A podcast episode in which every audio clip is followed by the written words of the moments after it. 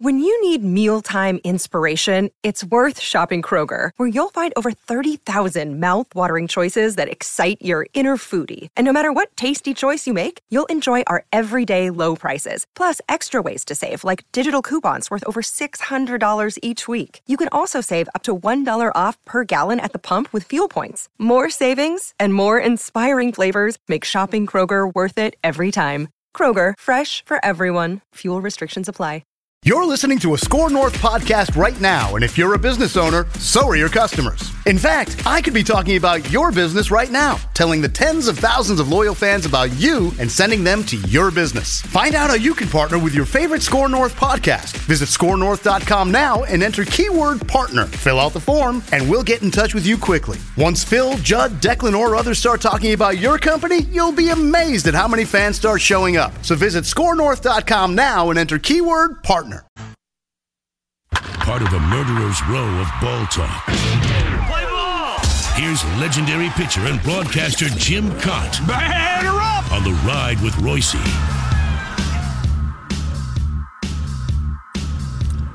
Jim Kaat is with us. We are at the Minnesota State Fair, Jim. Oh, that's always an exciting time. Gosh, going back a few years, I remember seeing Randy Travis there. Oh, really? Yeah, they still get the good grandstand shows here. Now it's all of a sudden out of nowhere. Yesterday was hot and steamy for about 4 days. It's freezing out here today. We're getting typical Minnesota weather. They'll throw you a changeup, Jim. Well, I hope it moves this way to Vermont because we had a kind of a record heat index today of about 100, and we had a charity golf tournament going on, so it felt like we were down in the Keys. Wow, and I was watching a little of tennis today, and apparently they're boiling in New York City, too. Yeah, it's really been global warming, I guess. So up there in Vermont, are they worried about the Red Sox? Oh, total panic. I mean, I texted some of my friends the other day, one of my good golf buddies, and I said, now, I know they're rest and sail, and they're kind of cruising. You can't get too comfortable or complacent. And I got reports back, we're already in panic mode. Of course, maybe the Yankees losing last night and the fact that they're going to play Miami 2 games and then the White Sox 4, so They should be, win a good share of those. But it doesn't take much for Red Sox Nation to start panicking when the Yankees creep a little close. Yeah, they got, 7.5 now. And it was, I was saying the same thing. Because when I talked to you 2 weeks ago, they were declaring this to be the finest Red Sox team they'd ever seen, right? Oh, yeah, and they were going to set the record for wins. It's amazing. We had this saying for years, you're never as good as you look when you're winning, and you're never as bad as you look when you're losing. But, the Red Sox get swept by Tampa Bay, and all of a sudden, this is not the greatest team they put together. So, but I'll give credit to Alex Cora. He really handles himself well during this. He rested Martinez and Benintendi the other day, and of course all the media, why, you're on a losing streak, why rest those guys? He said, we're sticking with our plan, we know these guys need some rest, and so I think they'll be fine. They get a good pitching performance or two. The key for the Yankees, they have 6 games left near the end of September, is to get within that 6 games where they really can put a lot of heat on the Red Sox. Any no real good information on Sale either, whether they're going to ease it. Well, when I asked Alex Cora, I did an Indians game there, a little over a week ago, and I looked him in the eye and I said, if the playoffs started tomorrow, would you start Sale? And he kind of grinned at me and he said, yeah, he'll be all right. And he started his throwing program today, so I don't know. I mean, Chris is going along with the party line, but I really don't think it's any more than just giving him enough rest and hoping that he's much stronger in the playoffs than he was last year. Hey, Jim, we've spent a lot of time worried about the state of baseball, but there's been some, and the American League's been fairly well cut and dried, but can't Tampa Bay going in and sweeping the Red Sox to get to 9 games over 500. Of course, Oakland's a wonderful story. There's some teams that have been strangely successful. There's been a lot of bad teams, but there's been some strangely successful teams. The sad thing is with those two teams you mentioned is I checked the attendance figures now. Yes. Tampa Bay did draw fairly well with the Red Sox, but you see these teams playing well and you look at the attendance and there's 8,000, 10,000. So, that's where you'd like to see, higher attendance. And, of course, now when you pick up the sports pages starting from now till the rest of the winter, yeah. Football's getting top billing. You read the Boston Globe, and you got about 6 stories on Brady's new helmet, and and you got Patriots news, and then, oh, yeah, by the way, the Red Sox are on pace to win 110 or something. So baseball kind of takes a back seat in the news, and I think also in attendance come September. Tampa will never draw. Oakland's a funny place because you can go during the week and there'll be 8,000, and then they'll have, some nice afternoon and they're playing well. They'll have 40 on a weekend. I think they got Houston coming up here pretty soon. It'll be interesting to see how they draw. They got beat by Houston last night, and I think with those two cities, and I've heard the commissioner say it, they're going to have to get new stadiums, and in Tampa particularly a different location. Yes. And I think Oakland as well, or there's going to be some pressure to move those two franchises. So the Twins, we just found out they were kind of hoping that one of their secret moves this year was to sign Michael Pineda to a 2-year deal, $2 million this year, $8 million next year when he was fully back from Tommy John. And they thought he was going to get the pitch a little in September, and he was on track. And now he needs knee surgery, meniscus surgery. Boy. So, I don't understand the business side of these contracts, like Yu Darvish. Yes, I mean, as soon as he signed with the Cubs, I remember being in Florida and saying, "I don't think he'll pitch 6 games this year." I mean, if you look at his track record, he's never really had, I think, maybe 1 year of 200 innings. But, and then when you looked at the way the look in his eyes in the World Series, he didn't look comfortable. Now, I don't know how severe the injury is. It said he has elbow stress. Well, I think a lot of us had that for about 20 years. But I don't know how serious the injuries are, but teams get locked into these long-term contracts with no incentive clauses as to do you actually have to show up and earn the money, or do you just sign and you get it? I mean, that's where they're losing a lot of money. Thank goodness the Twins made an offer for him. Thank goodness he didn't accept it, huh? Yeah. Well, sometimes the best deals are the ones you don't make. But, these long-term deals, particularly with pitchers, I've told general managers that I know before, I said I played for 25 seasons at 25 one-year contracts. I never went on the disabled list with an arm injury. I had a broken wrist and a cracked kneecap. But I said I wouldn't have given me a 2-year contract. Pitchers are too fragile and unpredictable, and you're just really risking it when you give a long-term contract, particularly to a guy that has had some arm injuries history in the past. Okay, you popped your elbow in 67 when the Twins were going to win the pennant the way you were pitching. And you were pitching again the next April, even though that basically would have been Tommy John surgery today? Yeah, they didn't have the surgery then, and no. I had all winter to rest. What'd you do? I think we find out that in those days they really had to cut, and very seldom did you come back as good as you were before, and a lot of scar tissue forms around those injuries. This is what doctors have told me. So the next spring when I began to throw, I could feel these little kind of sharp jabs in my elbow, but it was the scar tissue and the adhesions. So what had they had loose. Gone in? What had they done, Jim? They had gone in there? No, I didn't have any surgery. Okay. No, and but when I started to throw the next spring, I could tell I didn't have the same zip on the ball, but I was able to pitch for 3 years, you know, without being disabled. Of course, Calvin set the standard back on at 66, so every year when I'd come in, 14 and 10, 14 and 12, 200 innings, dozen complete games. Well, that was worth a $5,000 cut because you didn't win 20.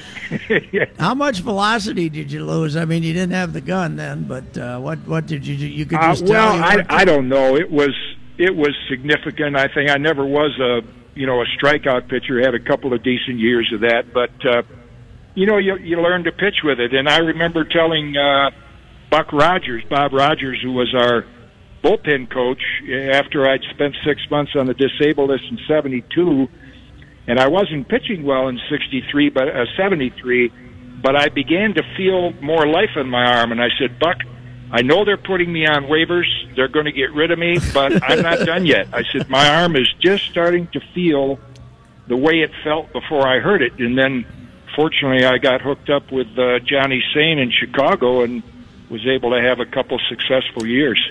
And only pitched, 13 more years or something like that after you got waived? Yeah, another 10. But yeah, I think a lot of these MRIs and X-rays and stuff, they get so afraid when they see that the arm doesn't look normal. But I don't think any pitcher's arm is going to look normal because pitching isn't a normal exercise. If it was, we'd be walking around with our hands and arms up above our head and not at our side.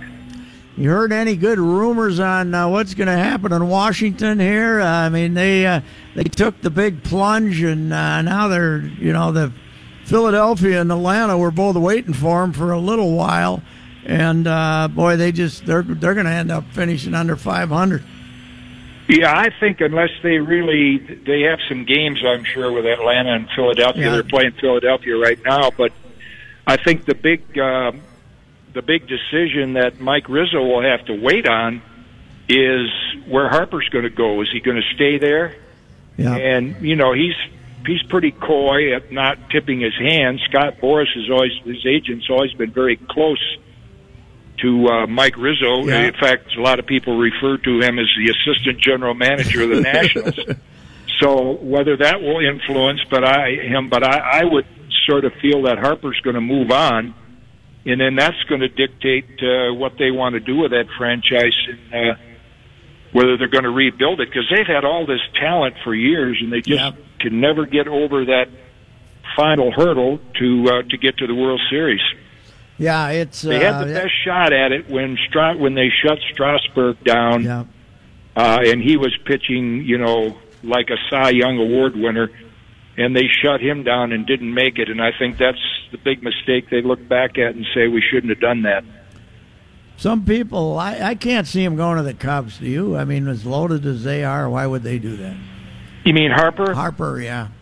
Yeah, I would. Of course, nowadays with free agent, and that's the reason for it, a player can kind of go where he'd like to go. Now, he's from Las Vegas and I believe lives out there, so it would lead you to believe he might want to go to the Dodgers or some team out there. And certainly they have enough money. Yeah, they apparently, the word out there, though, is they don't know if they're going to sign Manny. So then if they don't sign Manny, then a lot of rumors, a lot of people expect Manny to end up in Philadelphia, I guess. Great time in baseball to be a free agent, isn't it? Yes, it is. So who do you like in the National League? I'm getting to like the Cubs more and more, even without Darvish. Yeah, I agree with you. I think that they're sort of similar to what they did last year when they were treading water for the first half of the year, and then they all of a sudden they get it together. Hendricks is now pitching well, and Lester, and as it is with most teams, I think in this day of specialization, who's bullpen? Do they get Morrow back, and is their bullpen solid? Because, we don't see many complete games in postseason, so that's usually where they're decided. Hey, Jim, we have the state amateur baseball tournament going on. This is the final weekend coming up here, this uniquely a Minnesota event. New Prague and Shakopee are hosting it this week, but You should see some of these outstate ballparks they're building. It's incredible. If I were there, I'd be doing the game for KSMN and Shakopee. That's where I did radio work in the off season. Is that right? Yeah. Well, Minnesota baseball, it's been so good back in the days when we all had town ball. Every little town, myself included, in Zeeland, Michigan, we all had our little adult team. We called it semi-pro and played every little town in the area. And you know better than I do how popular that was in Minnesota for years. We still have 300 teams in Minnesota, I think, more than any place in the country. It's survived here. That's it's great. Amazing. Yeah, I know. I think even Al Worthington years back played some town ball in Minnesota somewhere. In my hometown for my old man, Fulda, Minnesota. He's married to my second cousin. Because he met her in Fulda, Minnesota. Right. Yeah. He pitched there, and he made more money there than he did his first 3 years in minor league baseball. Yeah, I could believe that. I remember coming back from Class C ball in '58, making $300 a month, and I got a call from Bob Sullivan. He had a very well-known semi-pro team, Sullivan's Furniture. They went all over the country, and he said, "We got a couple games coming up." He said, if you think you're okay to pitch, our season ended on Labor Day and still playable for baseball in September in Michigan. He said, give you $25 if you pitch, $50 if you win. So I pitched two more weekend games and made a third of my salary by pitching town games. That's great. Hey, Jim, we'll talk to you again next week. I'll look forward to it, Patrick. Take care. All right, the great Jim Kaat, and we'll get him on one more time before this is all over. We'll be back. Josh Arnold is here.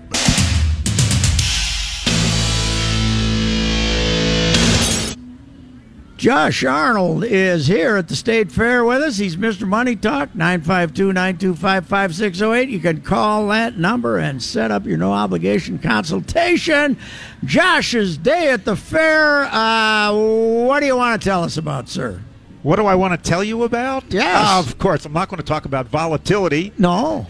Because there was not a lot of volatility. And today and probably the rest of this week, markets are going to be pretty thin. As we've said before, most of the traders are on vacation. That said, we'll say, the media seems to focus on politics, and the market's climbing a wall of worry about what's going to happen with the president. The market, however, seems to be more focused on earnings, and more earnings, and earnings continue to be good. Add to that, the consumer confidence number is up. And for all the media and political buzz that the tax cuts were only for the rich, concerns must have been more, or I'll say consumers are more concerned with all the money that they have in their pockets. You just have to witness some of the retail numbers that have been coming out.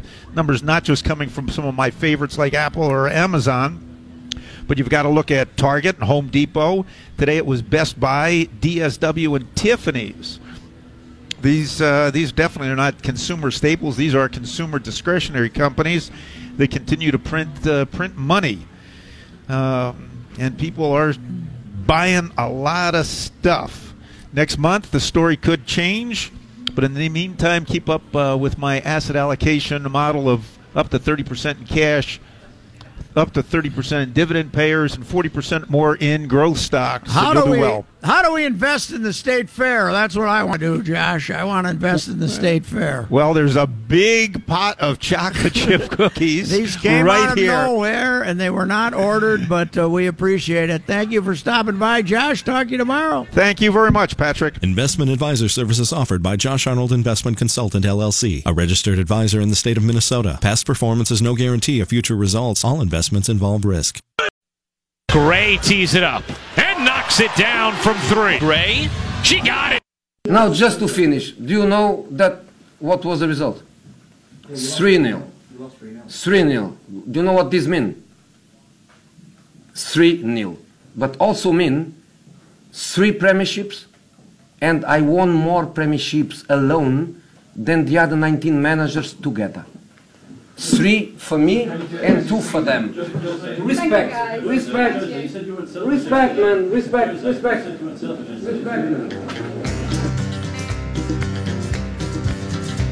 That was, we haven't had a sports person of the day out here at the State Fair, but we needed one after seeing Jose Mourinho, the coach of, the manager they call him in soccer, right? The manager of Manchester United. They lost 3-0 yesterday to the Tots, the Tottenham Spurs, on a Monday. Worst loss in the first time they've lost 2 out of 3 to start a season in, I don't know, since 1992 or something. So Jose Mourinho, of course, Jose, we grew to love Jose last month when he was in the United States for that series of International Cup of matches. And it was like exhibition games. And basically, they were getting ready to go down to Miami and play in front of 80,000 people. And he said, I don't know why anybody go to these games. They're ridiculous. He's fantastic. Would not pay to watch these teams. He, I wouldn't pay to watch these teams, he said. So yesterday he went nuts with the reporters because they were grilling him about this embarrassing 3-0 defeat to Tottenham.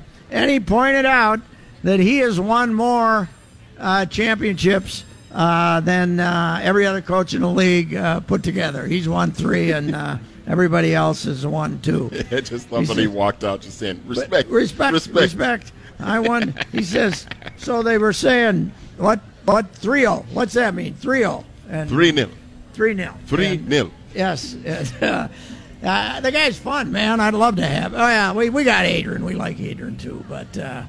I think he's got to get over here and coach a team in this league, don't you? That'd be great. Coach a team in the MLS. Because he's going to get fired in Manchester United.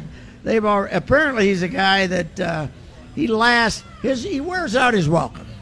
So he's kind of like, as you can see, he's kind of like Larry Brown a little bit, where he just kind of goes there for a little bit and wears out his welcome, and people get kind of tired. No, who's the other guy? The guy in hockey, Tots. What was the guy? The guy that Columbus. Oh, Barry Trotz. Yeah, well, he was there 15 years. No. I'm thinking of Tortorella. That's what I'm thinking of. Tortorella. Torts. That's what I'm thinking of. Torts. Torts.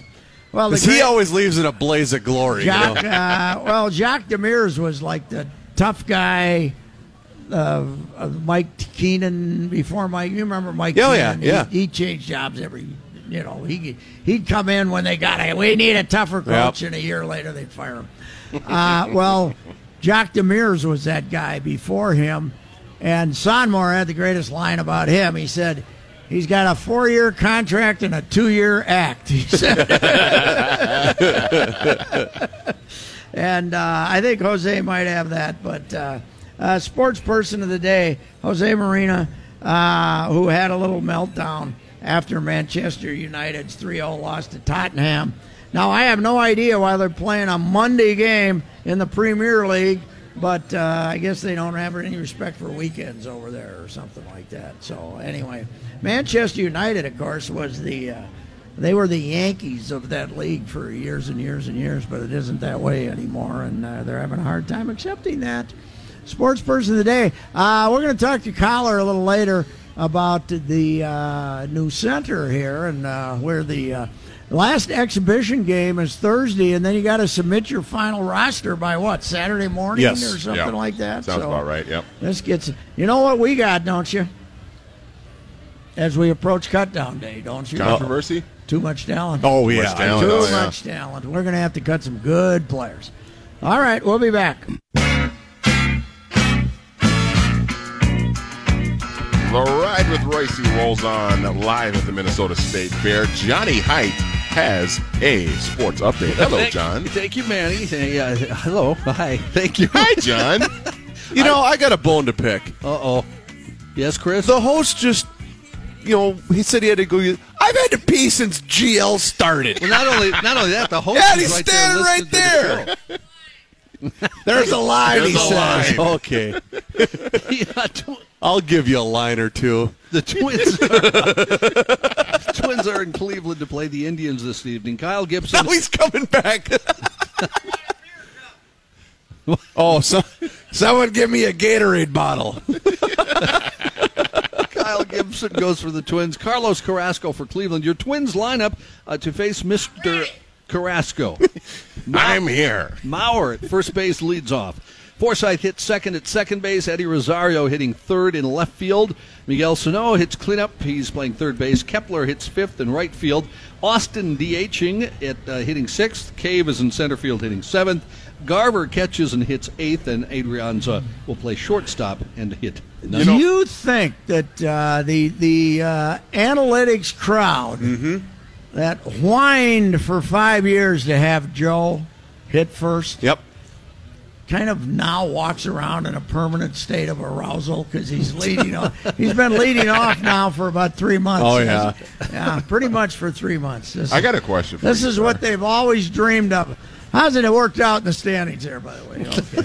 Okay. I got a question for you, sir. You think they'll bring Forsythe back? Yeah, I think they might have to.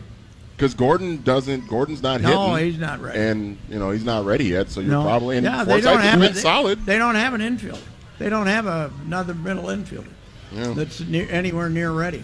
I also, is this true that, I heard this on FSN, so you have to take it with a grain of salt, but especially when it comes to Joe, he's leading the American League in batting average with runners in scoring position? That one year he did that too, and he had like 52 RBIs. Well, that's what my follow-up was going to be. Never has anybody on base. He loops one to left, and then the guy goes from second to third. It doesn't score.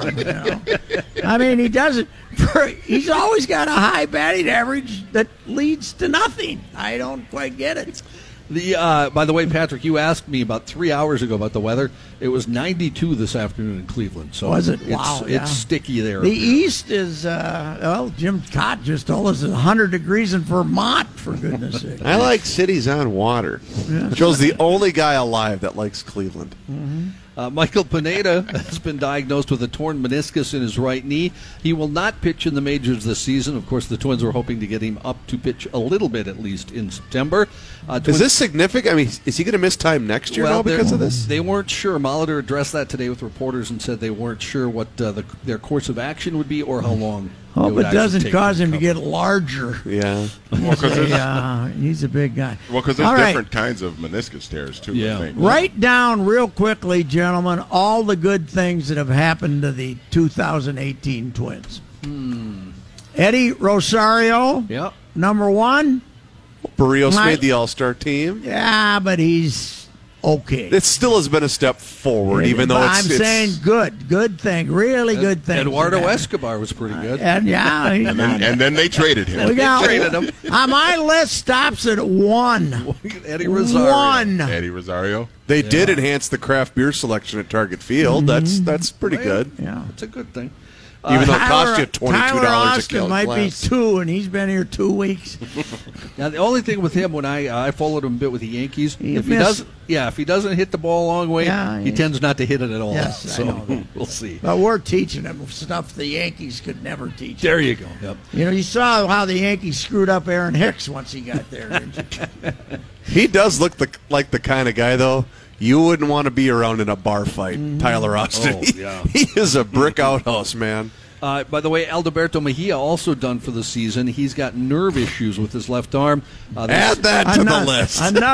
Another finely honed athlete as he heads into the offseason. He's only 195 pounds. He and Pineda might weigh 600 between them next spring. Yikes. Joe is hitting 424 with runners in scoring position this year. How many RBIs he got there, Murph? He has 36 RBIs. Okay. Oh my God. That's mathematically impossible. How is that possible? He has 39 total. 36 of them are with runners in scoring position. So 39 total RBIs. Okay. Well, when he hit 2 home runs a year, that'll happen. I think he's up to 3 this year. I'm sorry. He's got 5. You guys are selling him short. That's true. I'm sorry, Murph. You're right. We're not being very kind. I'm with Murph on this one. So there you go. Adrian Heath show tonight from this very stage. Yes. We better clean up the stage there before Adrian shows there's a... What do we got laying there? Animal poop, yes. Yeah. I've been walking in that. Where'd that come from? We blamed you. We figured it's probably on your shoes. Where did that come from? I think it probably came from when... but that's from yesterday. That's from the poop from yesterday. Leftover. We were trying to warn... Come on. When Tibbs came up here yesterday, we were trying to warn Tibbs not to step in. Yes, well, Tibbs was not stepping in. Yeah, he stepped around it. Probably me. Pat, speaking of that, did you hear that brilliant Souchere animal question yesterday? What? Do they have boy chicken? No, he asked. Boy chicken. It was a Scottish cow. You know, they have the big horn rack, and Joe said, "Did you have to get it from Scotland?" Jeez. I gotta clean up the poop here. Okay. All right, well, Pat's out. I'll tell you. What else you got, John? Adrian Heath is on tonight at 6 from this very stage on 1500 ESPN. All right. That's enough out of you. Yeah. We're going to step aside, and Matthew Coller will join us here as the Ride with Royce continues. Portion of the Ride with Royce today live at the Minnesota State Fair is brought to you by Fratelloni's Ace Hardware and Garden Stores, proud sponsors of the Beer Show Thursday nights on 1500 ESPN, and Matthew Coller's appearance is brought to you by Royce Waste Removal Service here at the Minnesota State Fair. That's what I'd love to do, by the way. I wish I owned a garbage truck. That guy could get exercise and there'll always be a job. Oh, yeah. Right? All right, Coller, how's our new center look? Fantastic. He was only wearing a helmet and no pads, but he certainly looks like a man who could possibly play in the NFL. I mean, when you're trading for somebody else's offensive lineman, it kind of tells you where that guy is at. But I think as far as grabbing something off the trash heap for a seventh-round pick, they actually got a fairly competent player, and I would suspect that Brett Jones is playing in Week 1 under center, or at the center at least. So, has the I suppose the coach, you'll find, did the coach do his press conference today because the game is Thursday, or when's he talking? Who, Zimmer, you mean? Zimmer, yeah. Yeah, he did one today. I was actually on the side doing a one-on-one with John DeFilippo, so I didn't see his comments, but I wondered how the fact that we are now all hysterical about what the meaning for Elfline is, I wonder how Zim taken that. Well, I thought it was interesting at least that he revealed the other day that Elfline wasn't going to practice at all this week, but then also said that they don't plan on keeping him on the physically unable to perform list, but that would mean he was going to be out for 6 weeks. So I guess what our conclusion is that he will be back at some point, but as the clock is ticking toward Week 1, it just seems less and less likely that there's any chance he could come back with no training camp and no preseason whatsoever. So if I were to fancy a guess at where this thing is at, I would say he's probably going to practice fairly soon, but you're going to see Brett Jones at center in Week 1, and you're going to see Elfline maybe Week 2 or beyond that. But, this is a thing that was supposed to be resolved well before this. I mean, he was supposed to be back at the beginning of camp, and then we kept hearing each week, oh, he'll be back soon, and the longer this lingers, the more of a concern it is. Yeah, but so if they pup him, then he's so basically they'll just have one less player, right? On the list then for until he can play again. You got to carry him on. What, you got to carry him on the 53, right? Correct. Yeah, he's going to be on the 53, and that just means that maybe they'll have 10 offensive linemen to start, and then cut somebody or something like that, or maybe cut from another position that they normally would want to keep somebody there. But that's kind of the challenge at multiple different positions. I mean, Mackenzie Alexander is hurt, and it's unclear whether he's going to be back for Week 1, so they might have to kind of do the same thing there. I mean, it's been much more of an injury riddled training camp than it was last season. I feel like this has been a pretty big story of guys kind of going down and not knowing when they're coming back and things like that. So, Coller, what's your gut feeling on what the offensive line, what the five guys will look like come Week 1 against San Francisco? Yeah, I think that, you have Riley Reif, who looked a lot better against Seattle, and that was a really good sign because I think he struggled against Jacksonville, and I was concerned about that because the second half of his season was not so great last year when he was battling an injury. And I think your left guard is going to be Brett Jones. I don't like the idea of Tom Compton having to start 16 games there. He's more of a guy that is a fill-in for a game or two here or there, kind of a hold-on-for-dear-life type of guy. And then when Elflein comes back, you'll have him. But Brett Jones will probably start week one at center, and then at left guard, I'm not sure. I think probably Compton for the first game, unless anything changes, or maybe they go with Isadora. And then you'll have Mike Remmers at right guard and Rashad Hill at right tackle. I think it's become more and more clear that Brian O'Neill is not ready to be the starting right tackle, that in that third preseason game, he was the third right tackle to play in the game.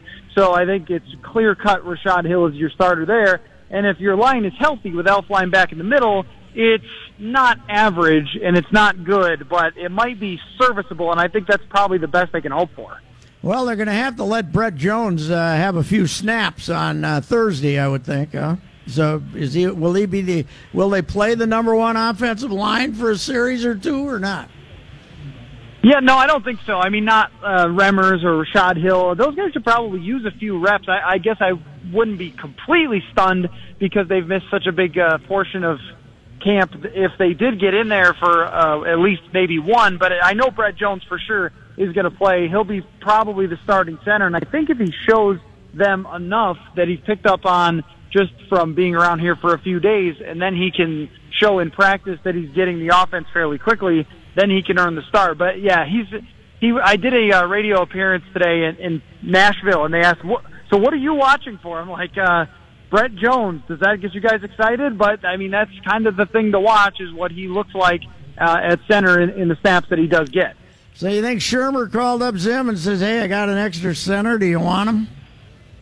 Yeah, I think so. I think that probably was part of the conversation. I know that Mike Zimmer did mention that Pat Shurmur was involved, that Shurmur called him and kind of told him what to expect from Jones, and I wouldn't be completely stunned if that was a part of the conversation of like, hey, Shurmur, can you help us out a little? We got you that head coaching job in New York, you know, so, but, I mean, this guy is actually an average offensive lineman with starting experience, which is better than what I thought that they were going to get. I thought they were probably going to end up with someone who was completely washed up, or that they were going to end up with another Rashad Hill type off of somebody else's cut list, or, you know, somebody, you know, wants to sneak him through to the practice squad and they pick him up. So getting a guy who started, I believe it's 16 games, and at least by his Pro Football Focus numbers hasn't been too bad, I mean, that's more than I would have thought they'd be able to get for depth. Okay, Pat Shurmur, New York media, Beckham does something goofy. How's he going to handle it? Is he going to be okay? Will he just not say anything? How's he going to handle the New York media? Because Beckham will do something goofy. That's for sure. Yeah, that's a great question. And I feel a little bad for Pat Shurmur because he's in that situation and it's not really his strong point. I think his strong point is drawing up plays and calling those plays in the West Coast offense. I don't know if it's handling a media firestorm or handling a player that may or may not have been on video doing cocaine and eating pizza. I mean, Beckham is a total loose cannon, but the other part of it, though, is Shurmur found ways to get through to Vikings players. I mean, they're a little bit different between someone like Adam Thielen and Odell Beckham as far as how they look at themselves. But then again, he always seems to have this sort of democratic way of going about things that players really loved and bought into. So maybe it's possible, especially if he's getting the guy the ball all the time, which is what I would be doing, that he could sort of rein him in. But I do think when the media comes at him, that's going to be pretty tough because that is not really his strong point. So speaking of Thielen, how long did we think he might be injured today? Well, it's hard to figure it out. I mean, I didn't see exactly when he went down, but He was kind of limping, and it looked like some sort of left ankle thing. I mean, just from my view, pretty hard to tell. And, you know, you'd be surprised, Pat, that Zimmer didn't run over and tell us what was going on right away with the injury. Well, then he came back out, too, right, Thielen? So, yeah, it didn't look like anything serious. It looked like it might have just been, you know, a tweak, or he kind of turned his ankle a little bit, like when you're playing basketball and you come down on somebody else's shoe or something like that. It didn't seem like it was serious. He wasn't, like, wincing or, you know, screaming in pain. He just kind of limped off a little bit. But when you see that, and then you see who goes in next, you realize they need Stephon Diggs and Adam Thielen for 16 games to be healthy, because the next man up was Kendall Wright, who hasn't done a darn thing in the entire training camp or preseason. Hey, are you out at the fair tomorrow? Maybe. I haven't gotten my invite from Judd yet. I don't know. Okay. I'm concerned. Right. Maybe he's mad. Well, there's a big gob of cow poop down here in front of the stage, so watch yourself if you come out here. It's been there for 2 days. Been there for 2 days. The Vikings kicking situation is out there? No, but we're all praying he misses a couple more just to drive Judd off the deep end this week, don't you think? I know. Nobody was happier than me sitting next to Judd. I was like, I'm so glad I'm here. And then I couldn't wait. Until the column came out, so the Vikings are screwed because of their kicker. It's on brand for Judd, and I was happy for him because he was so. Reavers had a good idea for the next podcast. Judd versus Judd. He argues with himself. It'd be fantastic.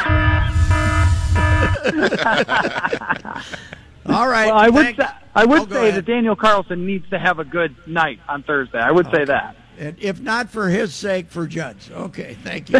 Yeah, exactly. Eventually, Judd's mind will just completely blow up inside his skull. Yes, it will. See you later. This is Ricey for Jim Paul's Valley Group of GM Dealers. Hutchinson, 2 stores in Hastings, my guys in Apple Valley. And guess what's going on? They will never scream sale, sale, sale, but they will tell you hurry, hurry, hurry, because they ordered too many 2017 Buicks. They're admitting it, and now they want to let you take advantage of that. They are offering prices for these 2017s. Unbelievable. I drive a 2017 Buick LaCrosse. Fine machine. $29,990 they are starting at. Big discounts on Encores and Enclaves. They ordered too many of them. They're admitting it, and they got to move them because the 2019s are right around the corner, and they got to get rid of the 2017s. Listen, the Valley Group gives you the best possible deal on a daily basis. And right now, the best possible deal you can imagine on 2017 Buicks. Check them out. Do you have the time to listen to me whine? Now, on The Ride with Roycey, let's hear the boys' daily complaints. It has been learned that today is Tuesday. I thought it was Wednesday when I got here, but tomorrow will be Wednesday. We'll have a Cracker Jack show. Among the guests tomorrow, Curry's going to make his annual. Oh, nice. All right, nice. The great Eric Curry. He's now an expert on, you know, he's expert on college basketball. He's expert on a lot of things. He's now an expert on women's college basketball because Kelly Roisland, his bride, is one of the Gophers' assistants. So he can give us some inside info on that. A couple other guests coming up tomorrow. Johnny Krasinski will be here at the top of the hour for about a half hour or so. Talks of Wolves and other matters. So another great day at the fair. And I believe the sun's supposed to come out, and we're supposed to get rid of this rain. And I don't think it'll be as cold tomorrow either, will it, gentlemen? I don't think so. It's going to be about mid-70s tomorrow, according to Dave Dahl's Channel 5 forecast. I do have just a very brief daily complaint. Yes. We don't have enough animals on this show between 1 and 6. I think we should do one an hour. Bring them on out. Yeah, we do. You know? This would be one of the greatest things that's happened in the history of American radio, and we have no more Suture shows at the fair. It'll be... He leaves crap all over the place. It's awful. Hey, Adrian Heath show coming up momentarily, right here on the stage. And I was just in there talking to him for 10 seconds about my new hero, Jose Mourinho, the coach of the Manchester United, who went nuts yesterday. All right, 3 more days at the fair. We'll see you tomorrow. 1500 ESPN is KSTP St. Paul, Minneapolis. The Ride with Royce will be back here at 4 o'clock. Until then, enjoy your night.